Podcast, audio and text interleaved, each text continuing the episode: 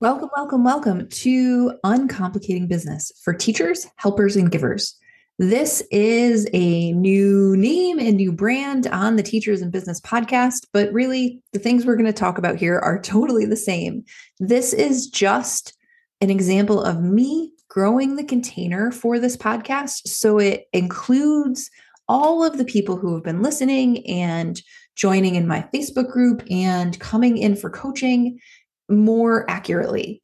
Um, Teachers in Business was great. And in, this is not going to be vastly different from that podcast, but it was time to update the container, right? It was like a plant that kind of got root bound and needed a little more space. The name of the group changing and of the podcast changing are really all about getting a bigger pot to grow into. Sometimes we all need that kind of room to fly. So, today we're going to talk about how to uncomplicate pricing. And the way we're going to talk about this is by talking first about the ways we complicate pricing. Um, I did a free live workshop in the on this in my Facebook group last week. You may have watched that. This is going to be um, many of the same things. And if you want to go like watch it on video rather than listen to it on the podcast, you can absolutely do that. But, you know, sometimes when we hear things second time, also it hits us differently. So I, you know, invite you to do both if that's the way you want to play. So there are five things I think that we do that complicate pricing for ourselves. The first one is we think that there is a right price. This is a message that we are inevitably like that we'd come by naturally because that's what, you know, the business world and the MBA world and you know all kinds of things tells us. It tells us that like 37.97 is the right price. It's got to end in a 9 and a 9.7 and people's eyes are drawn to weird numbers and it should be in lot and so many suggestions. But here's the thing. That is an outside in approach to pricing. And what it does is it tells us that we have to find a right version of our pricing that there's a wrong version also. So that the idea that there's a right version implies that there's a wrong version and that's a problem right? So what's different about the way i think about pricing is instead of hunting down the right price like i'm trying to catch a unicorn in my kitchen i think we we price the price when the price is right it comes from the inside out the price that's right for us is a price we feel good about.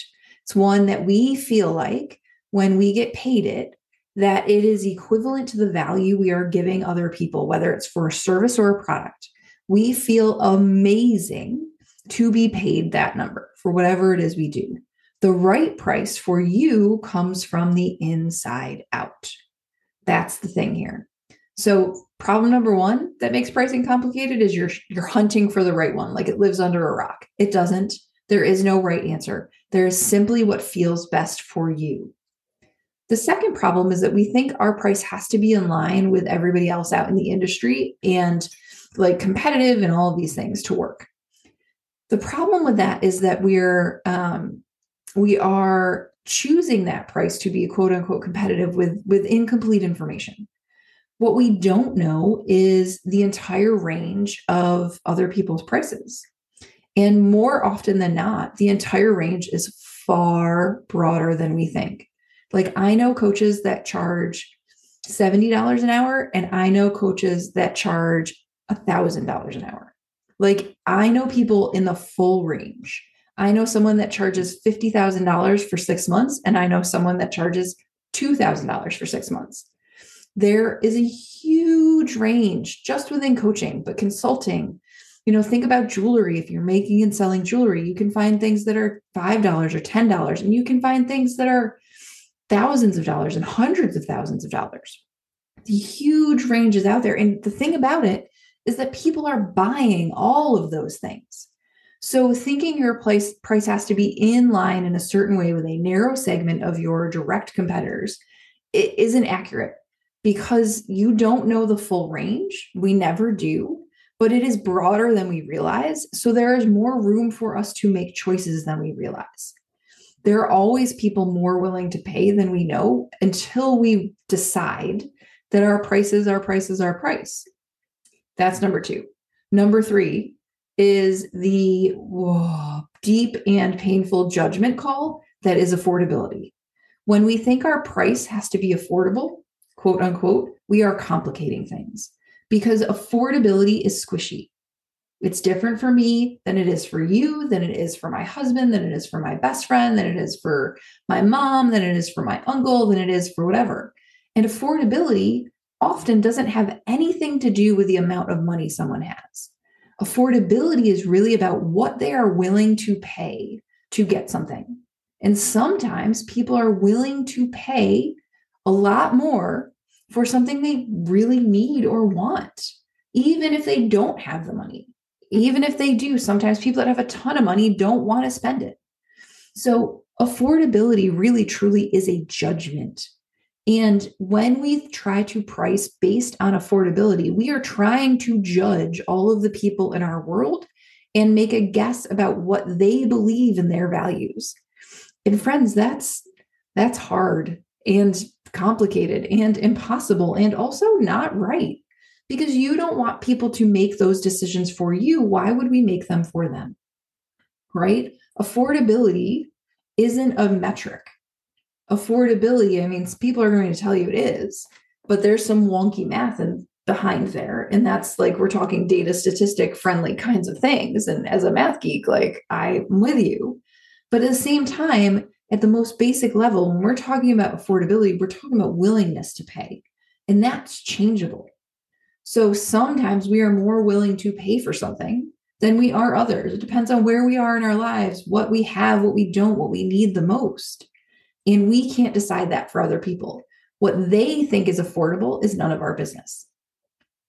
Number four is that we think we have to hold on to whatever pricing we choose forever. Like we get very black and white about it. So, like, I've had clients be like, okay, but if I settle on that, I'm going to use it all year. Mm, no, that's not necessary. It's not even, I mean, I've had times in my business where I changed the price every time I talk to a new person. I am not saying go that far. That was also like too far of a pendulum swing. But at the same time, you get to choose. And if what you're choosing doesn't work for you, you get to choose again. Now, what I would say is that it is really useful to sort of pick a metric like decide what your price is, decide how long you're going to keep it that way or for how many sales you're going to keep it that way, and then evaluate. But I think the thing to remember is whatever we decide, and, and this applies in all areas of business, not just pricing. Whatever we decide is not a lifetime commitment. You are not signing in blood on the dotted line. You get to change it because you are the boss, which is fun. The last one is the sneakiest one of the bunch, and it is this if you don't feel good about the price, if you don't believe the service you are offering, the product you are offering is worth that price, and if you wouldn't pay that price for that service, it is going to be really, really hard to sell. If you don't believe, it's really hard to receive, as they say.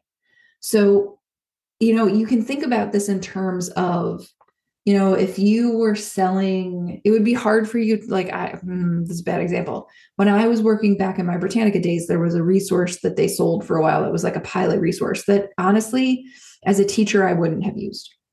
And, you know, at the time, I had a really hard time like figuring out the right words and the messaging and how I wanted to present it to people. And I was presenting it to like superintendents all over the country.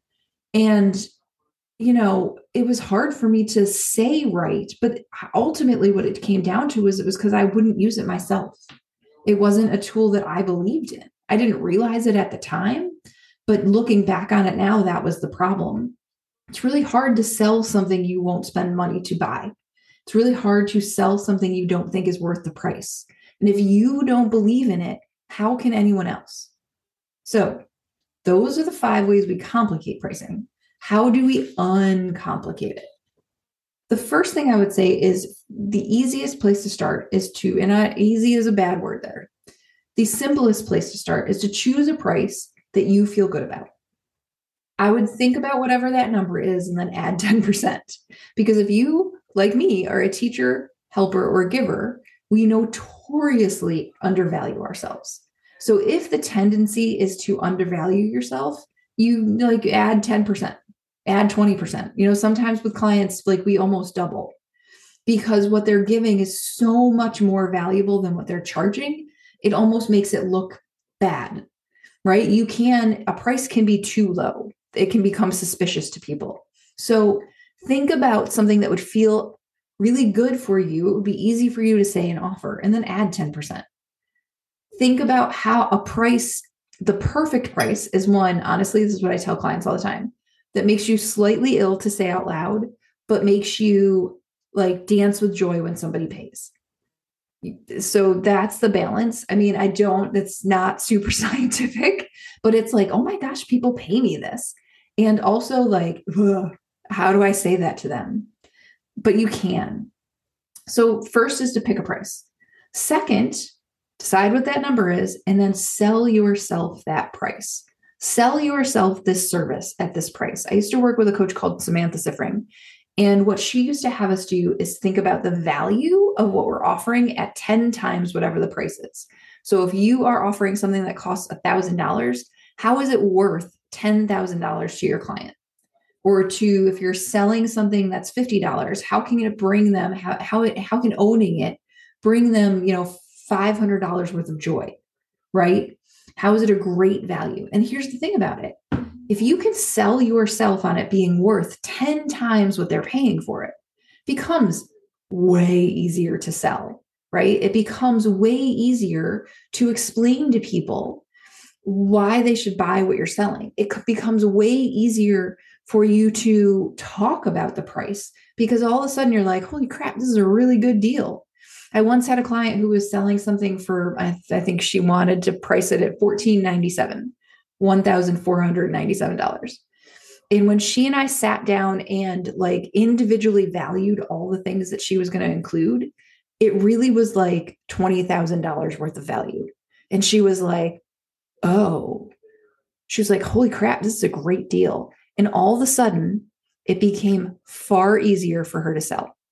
So think about selling yourself on whatever your price is so that you are like, oh, this is a good deal. When you're there, all of a sudden this feels less complicated because you believe, right? Then the next thing is to actually practice saying it. Because here's the thing we've all been in the situation where somebody's like, oh, how much is that? And you like stutter. I've done it. I still do it occasionally, even though I practice a lot. And you kind of like, blah, blah, blah, and you can't get it out. We don't want that. What you want to do is like legitimately walk around your house or your backyard or your driveway. Brian is my driveway, or you drive in the car when you're by yourself and you're like, here's what I offer. It's this amount of money. Like I will be in the car and I'll be like, well, my coaching package is weekly sessions for six months. We will work on X, Y, and Z, you and I together, and the cost is $900 a month. And then I practice closing my mouth, practice saying it and then being quiet so that people can then respond because it is not our job to over explain. Our job is to say it and be done with it.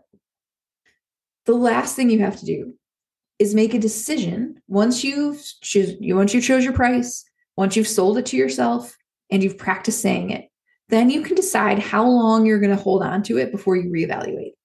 So it could be a time period. For me, it is often a number of sales. I find that much more concrete than a time period because you don't know how many people you're going to sell to in a time period sometimes. I always think, like, okay, after I sell this five times successfully, five people buy it, I will revisit the price. So for me, it is often five people. But then, you know, it's done until I've sold it to five people. I don't have to think about it again. Like there's nothing to revisit for you, it's really helpful, especially if you are uncomfortable with pricing and this is something you're learning, to give yourself a rule that you can follow. That's really simple. Because then your brain doesn't have to redecide it every day. You don't have to like think on it again and think on it again and think on it again. Like that's not necessary. So, the things I would leave you with remember first that there's a wider range of prices out there than you realize. There is more room for you than you know. Your price does not have to be as low as you think you are almost always undervaluing your service. The second is your job is to make the invitation and make the offer, not to judge what people do next. You don't get to decide what's affordable for them. You don't get to decide to say no for them. You don't get to pull the punch on your price for them unless you decide intentionally that you're going to for a reason. Like you can give a discount, but not without a purpose. Just a discount because you're feeling bad for them or you're feeling uncomfortable about your price is a recipe for you to feel undervalued. That's that's not a great business practice. So if you're going to give a discount, do so intentionally with love. Know that's what you're doing, but like be firm on it. And then finally, the thing to remember is that the decisions about pricing are yours. You are the boss. No one tells you what the right price is, you do. There is no perfect price. That's why if you go look for a coach, there's a million different prices. If you go buy jewelry, there's a million different prices. They all work. They all work for someone. Someone is buying them. Yours is going to be the same. You just have to get behind it. If you have questions about this, come into the Facebook group. It's called Uncomplicating Business for Teachers, Helpers, and Givers. Um, if you have thoughts about the podcast change and the group change, send them to me. I'm Sarah at torpycoaching.com. If you have questions about pricing, reach out. I'm happy to help. This is one of those things that we can do really simply in a one bite session. Like I sell occasionally to people one coaching session. Um, they're usually 90 minutes, they're just $200. You come, you bring your pricing woes, we figure it out, you walk away. There's no sales, there's no anything. We just figure out your thing and we move on. So if you want to do something like that, great. And the other thing you should know is we are coming towards the time when I am going to close enrollment for my small group coaching program. Um, we start the week of October 10th. The groups are capped at four people each. And the cost for 20 weeks of small group coaching is $3,000. It is an amazing coaching program.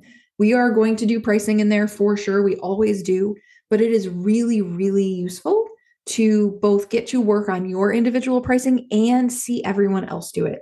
It's one of the most powerful things in group coaching because what you see is all of the internal drama other people have about their price so that you're not alone. You get to learn from what their approach is, you get to learn how they do it differently than you might. And you get to make your decisions, but also kind of be prepared for the next stage. And so, even just in the pricing alone, it's worth the cost you'll pay, honestly, if that's all we do. And that's, you know, part of one session and we have 20. So if you're interested in small group coaching, send a message. I again am Sarah at torpycoaching.com, or you can go to my website, which is torpycoaching.com. If you're not in the group, you should be. Come play with us. There's all the free, it's all the good, and we're here all the time. And with that, thanks for joining us. I'll see you at the next episode.